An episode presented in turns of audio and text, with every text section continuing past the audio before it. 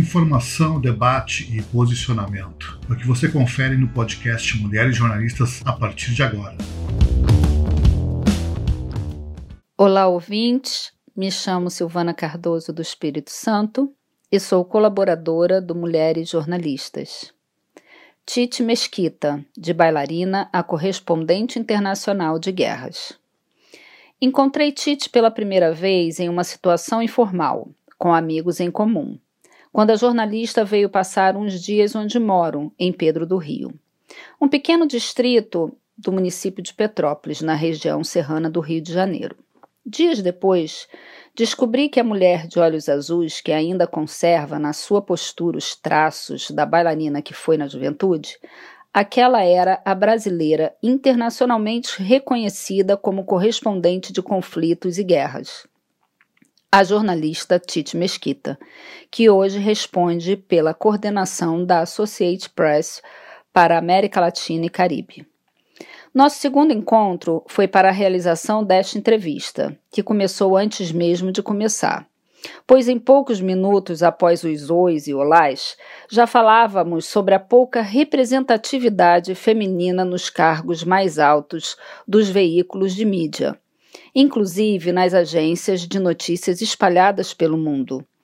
Como encontrar a fala feminina se a mídia, e na sua maioria, é comandada por homens? Reflete Tite. Com essa fala, resolvemos sentar em um lugar mais reservado, para ir de encontro à carreira, à vida e à grande experiência de Tite como correspondente de guerra de TV para agências de notícias, como a CNN e a Associated Press.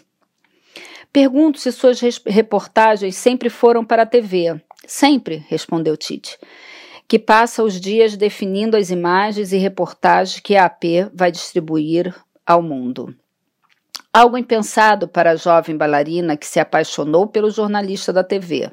E quando ele foi ser correspondente em Londres, ela, corajosamente, foi junto. Casaram, tiveram um casal de filhos. Foram seis anos de Reino Unido, mas no início, sem nada para fazer e meio que sem querer, se transformou numa produtora voluntária das matérias produzidas para a Rede Globo, para a correspondente Sandra Passarinho e seu cinegrafista, Antônio Brasil, o seu marido.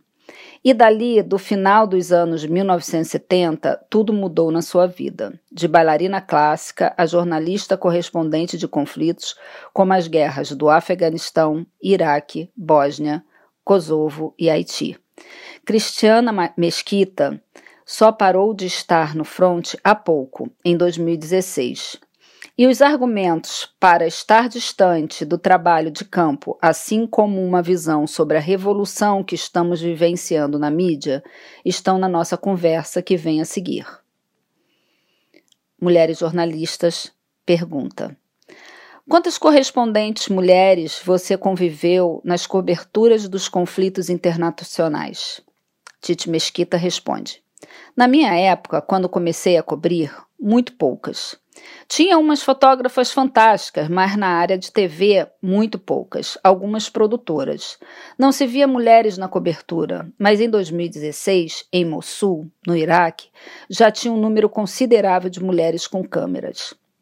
O que não havia na época que eu comecei, e ainda é raro, não tinha nenhuma mãe. Risos. Eu era a única mãe e, mesmo hoje em dia, uma mãe no campo é raro. É porque é muito mais fácil um homem achar uma mulher que esteja de acordo que o homem tem essa profissão. Ela deve ficar em casa com os filhos.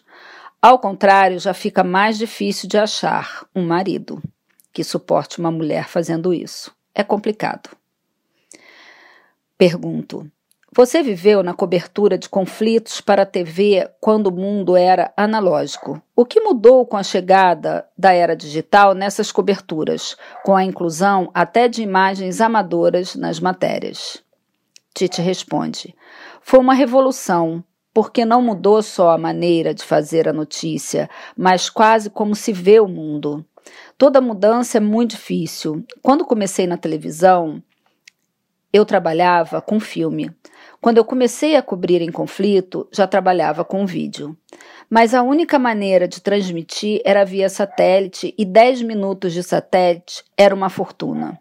Então, se trabalhava o dia inteiro, preparávamos o material para mandar uma matéria de três minutos no final do dia. Entrávamos naquele horário para enviar o que havíamos produzido no dia. Era satélite do dia. E se acontecesse alguma coisa fora daquele horário, era aquele drama para convencer a agência a pagar mais tempo de satélite.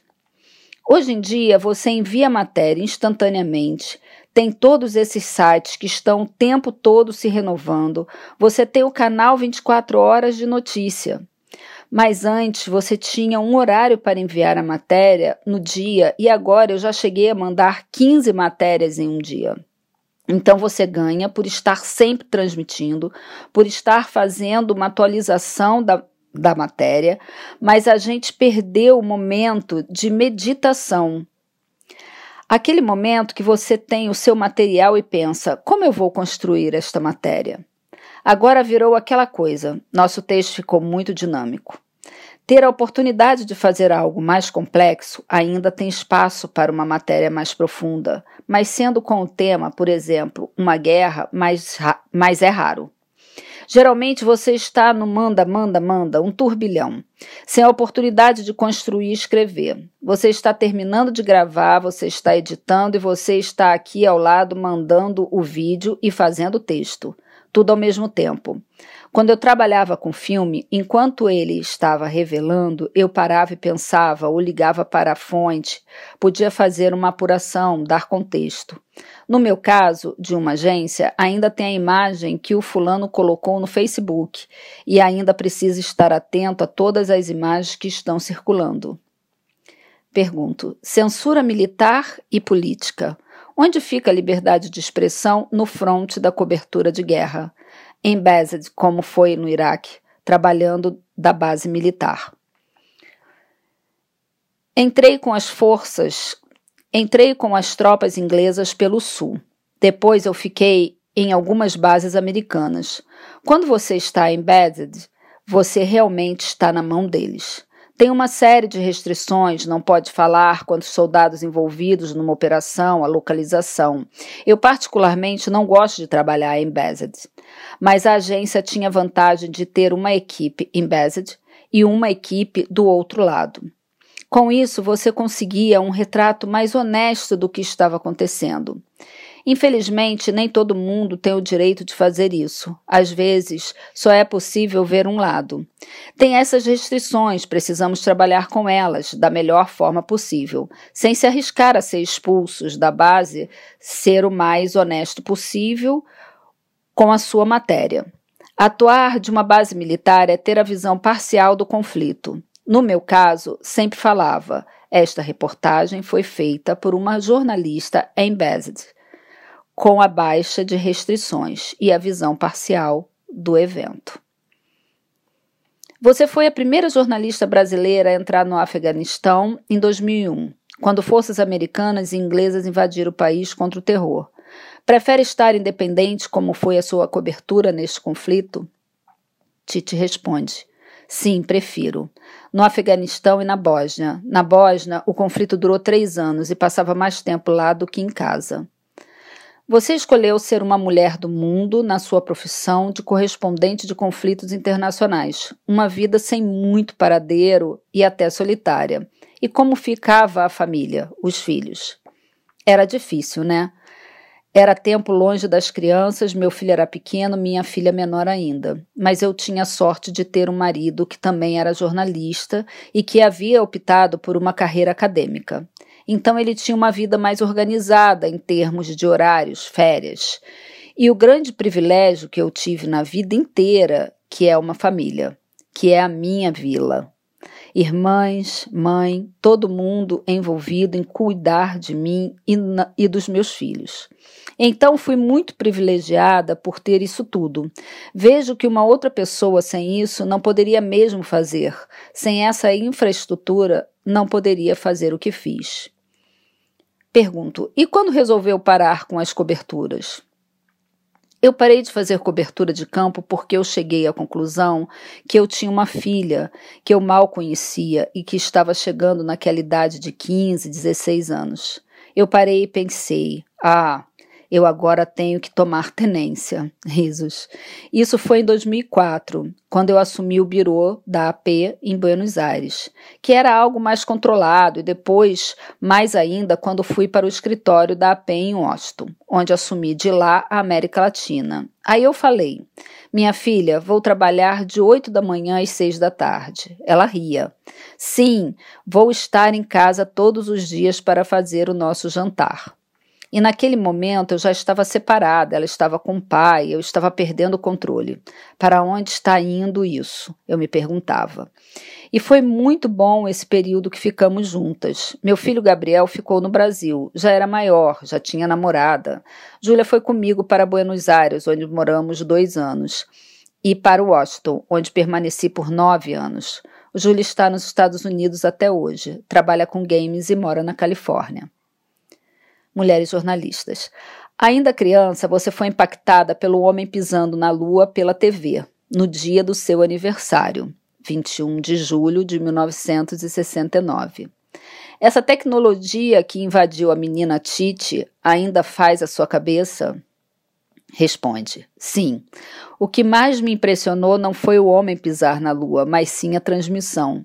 Ver a imagem pela TV, achei fantástico aquilo. Pergunto: você que morou em Washington por nove anos, como viu a última cobertura da posse de Joe Biden nos Estados Unidos? Uma posse com grades e um forte esquema de segurança. Responde: Eu não estava mais em Washington quando elegeram Donald Trump, mas estava na eleição do Barack Obama. Meu escritório ficava algumas quadras dali. Eu não estava cobrindo especificamente, estava com as reações para a América Latina, mas chegou um momento que eu pensei, eu vou. E fui para a posse como cidadã normal. E era aquele mar de gente. Nunca fiz isso no Brasil. Por que nunca fiz isso no Brasil?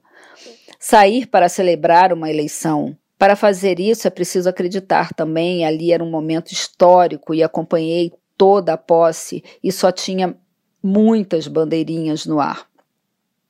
No Biden, fiquei muito angustiada e preocupada com a segurança, na expectativa de algo ruim acontecer.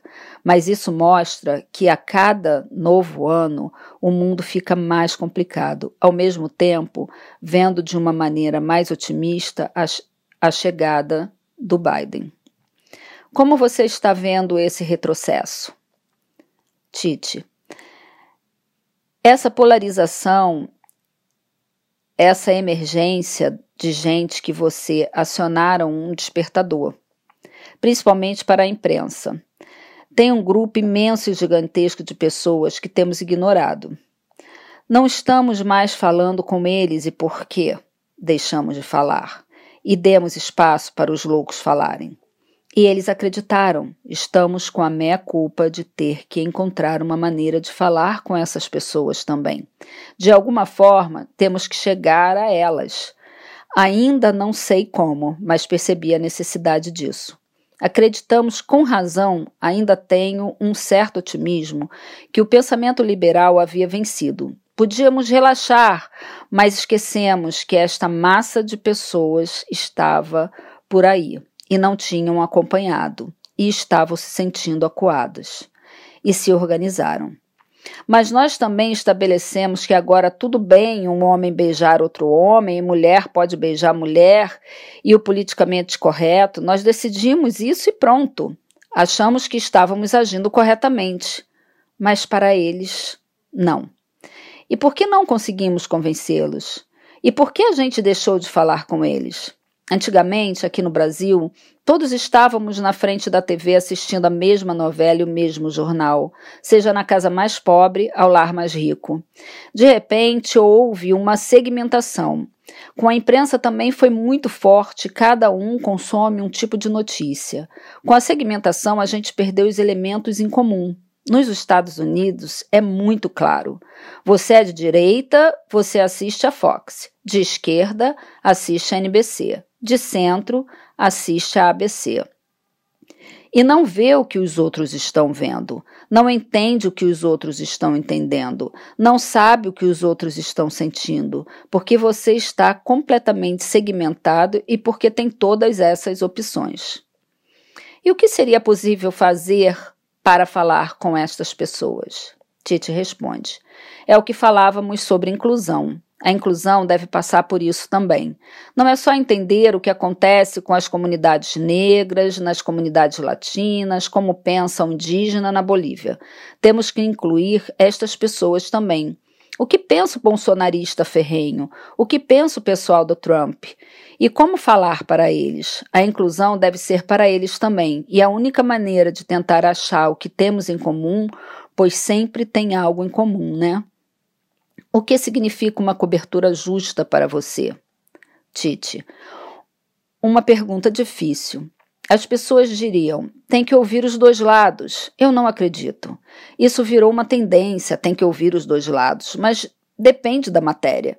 Se você está fazendo uma matéria sobre a Terra ser redonda e chama Galileu de um lado e chama o Torquemada do outro, o chefe da Inquisição, e você estará causando um desserviço. Não tem que dar voz para maluco. Nunca vou entrevistar um terraplanista. Acho que uma matéria justa é quando somos honestos conosco.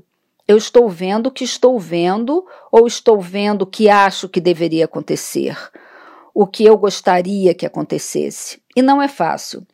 Significa deixar seus preconceitos e suas ideias preconcebidas do lado de fora e de uma maneira mais aberta possível. Não é ser imparcial, porque acho que isso é muito difícil, mas tentar ser honesto, entender que você está vendo isso pelo seu filtro e se o seu filtro está retratando o que realmente está acontecendo, acho que isto seria uma matéria verdadeira. Como se apresenta? Uma matéria justa. Pergunto: reconhecimento internacional responsável por um braço da AP News, uma das agências de notícias mais respeitadas do mundo, como você vê uma jovem jornalista que se interessa por cobertura de conflitos? Tite. Jo jovem jornalista sai com todas as ferramentas. Ela controla o meio. Ela entende do digital, entende da rede social, ela pega a câmera e grava, envia pelo celular. Mas a mais jovem não tem a vivência. Hoje tudo é muito acessível. Em Mossul, no Iraque, encontrei brasileiros e perguntei se eram jornalistas, de qual veículos. Mas não, foram cobrir o conflito de forma independente. Cada vez mais tem jornalismo de aventura fazendo conflitos. São os turistas, como chamávamos essas pessoas que vão cobrir pelo prazer. Mas não podemos nos prender ao passado. Outro dia vi uma reportagem muito interessante. Um correspondente do Times, de Londres, se reportando sobre a guerra da Crimeia, final do século XIX, começo do século XX. A reportagem dele chegava ao Times uma semana depois. E era assim: era uma manhã de sol, a temperatura era de 30 graus.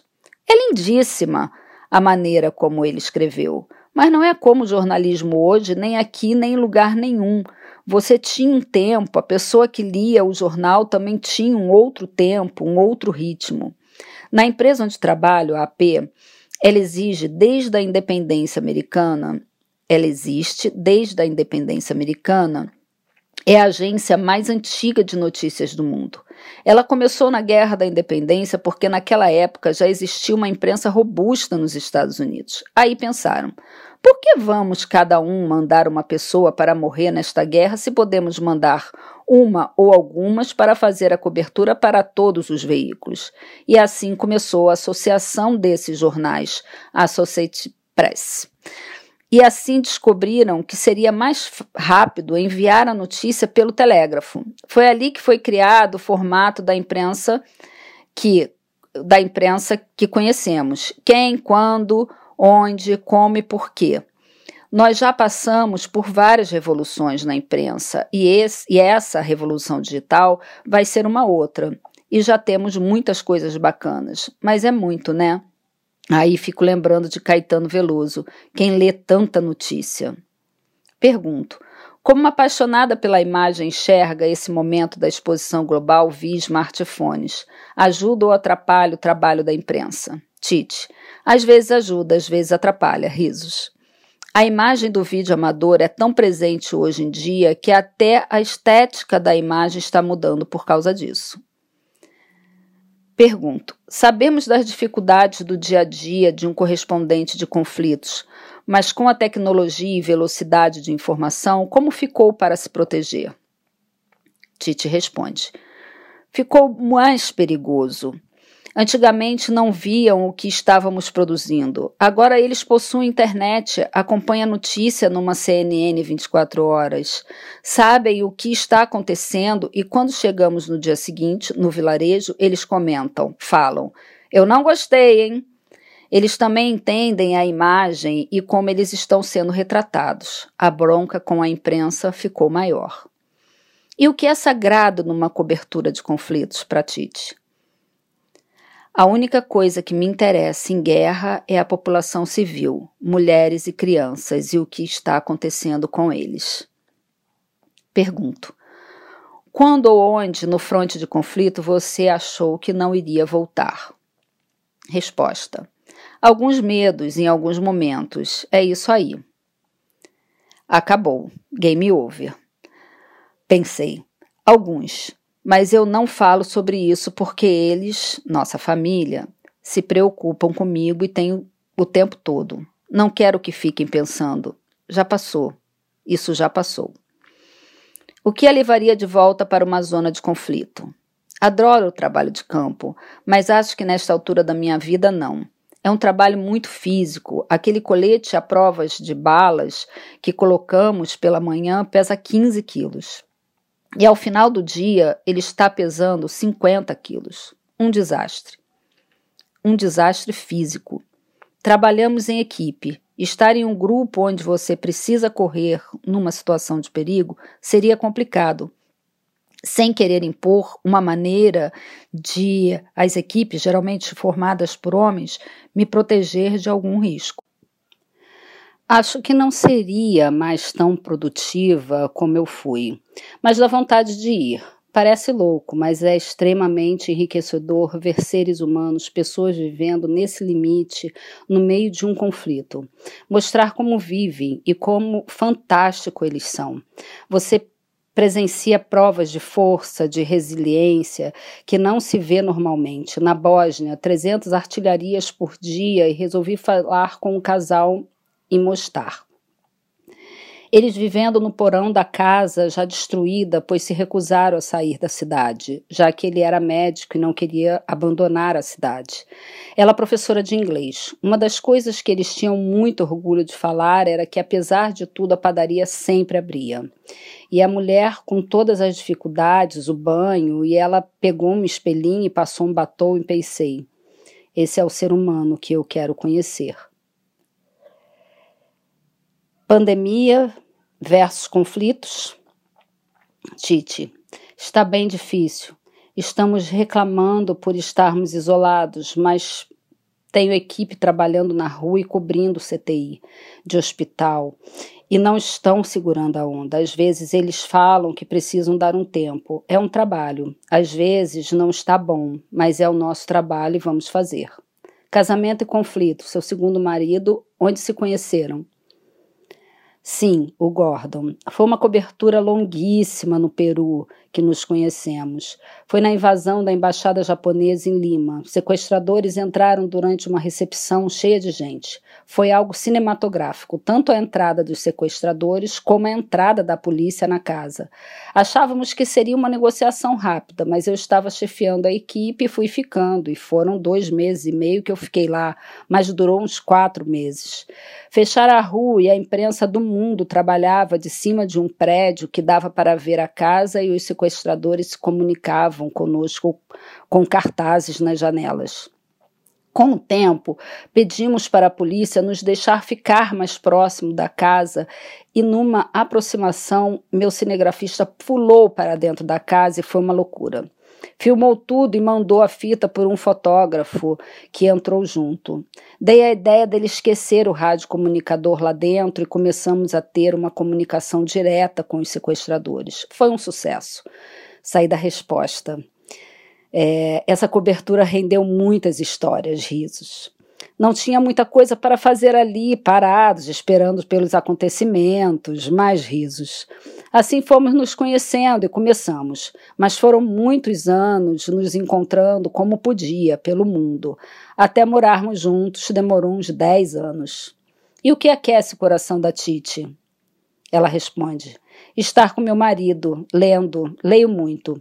Gosto muito de cinema, de ficção, da dança. As mesmas coisas que me faziam feliz antes, quando era mais jovem. 63 anos. Como se sente? Risos. Olha eu aqui com uma vida mais acertada, uma senhora digna e comportada. Mais risos.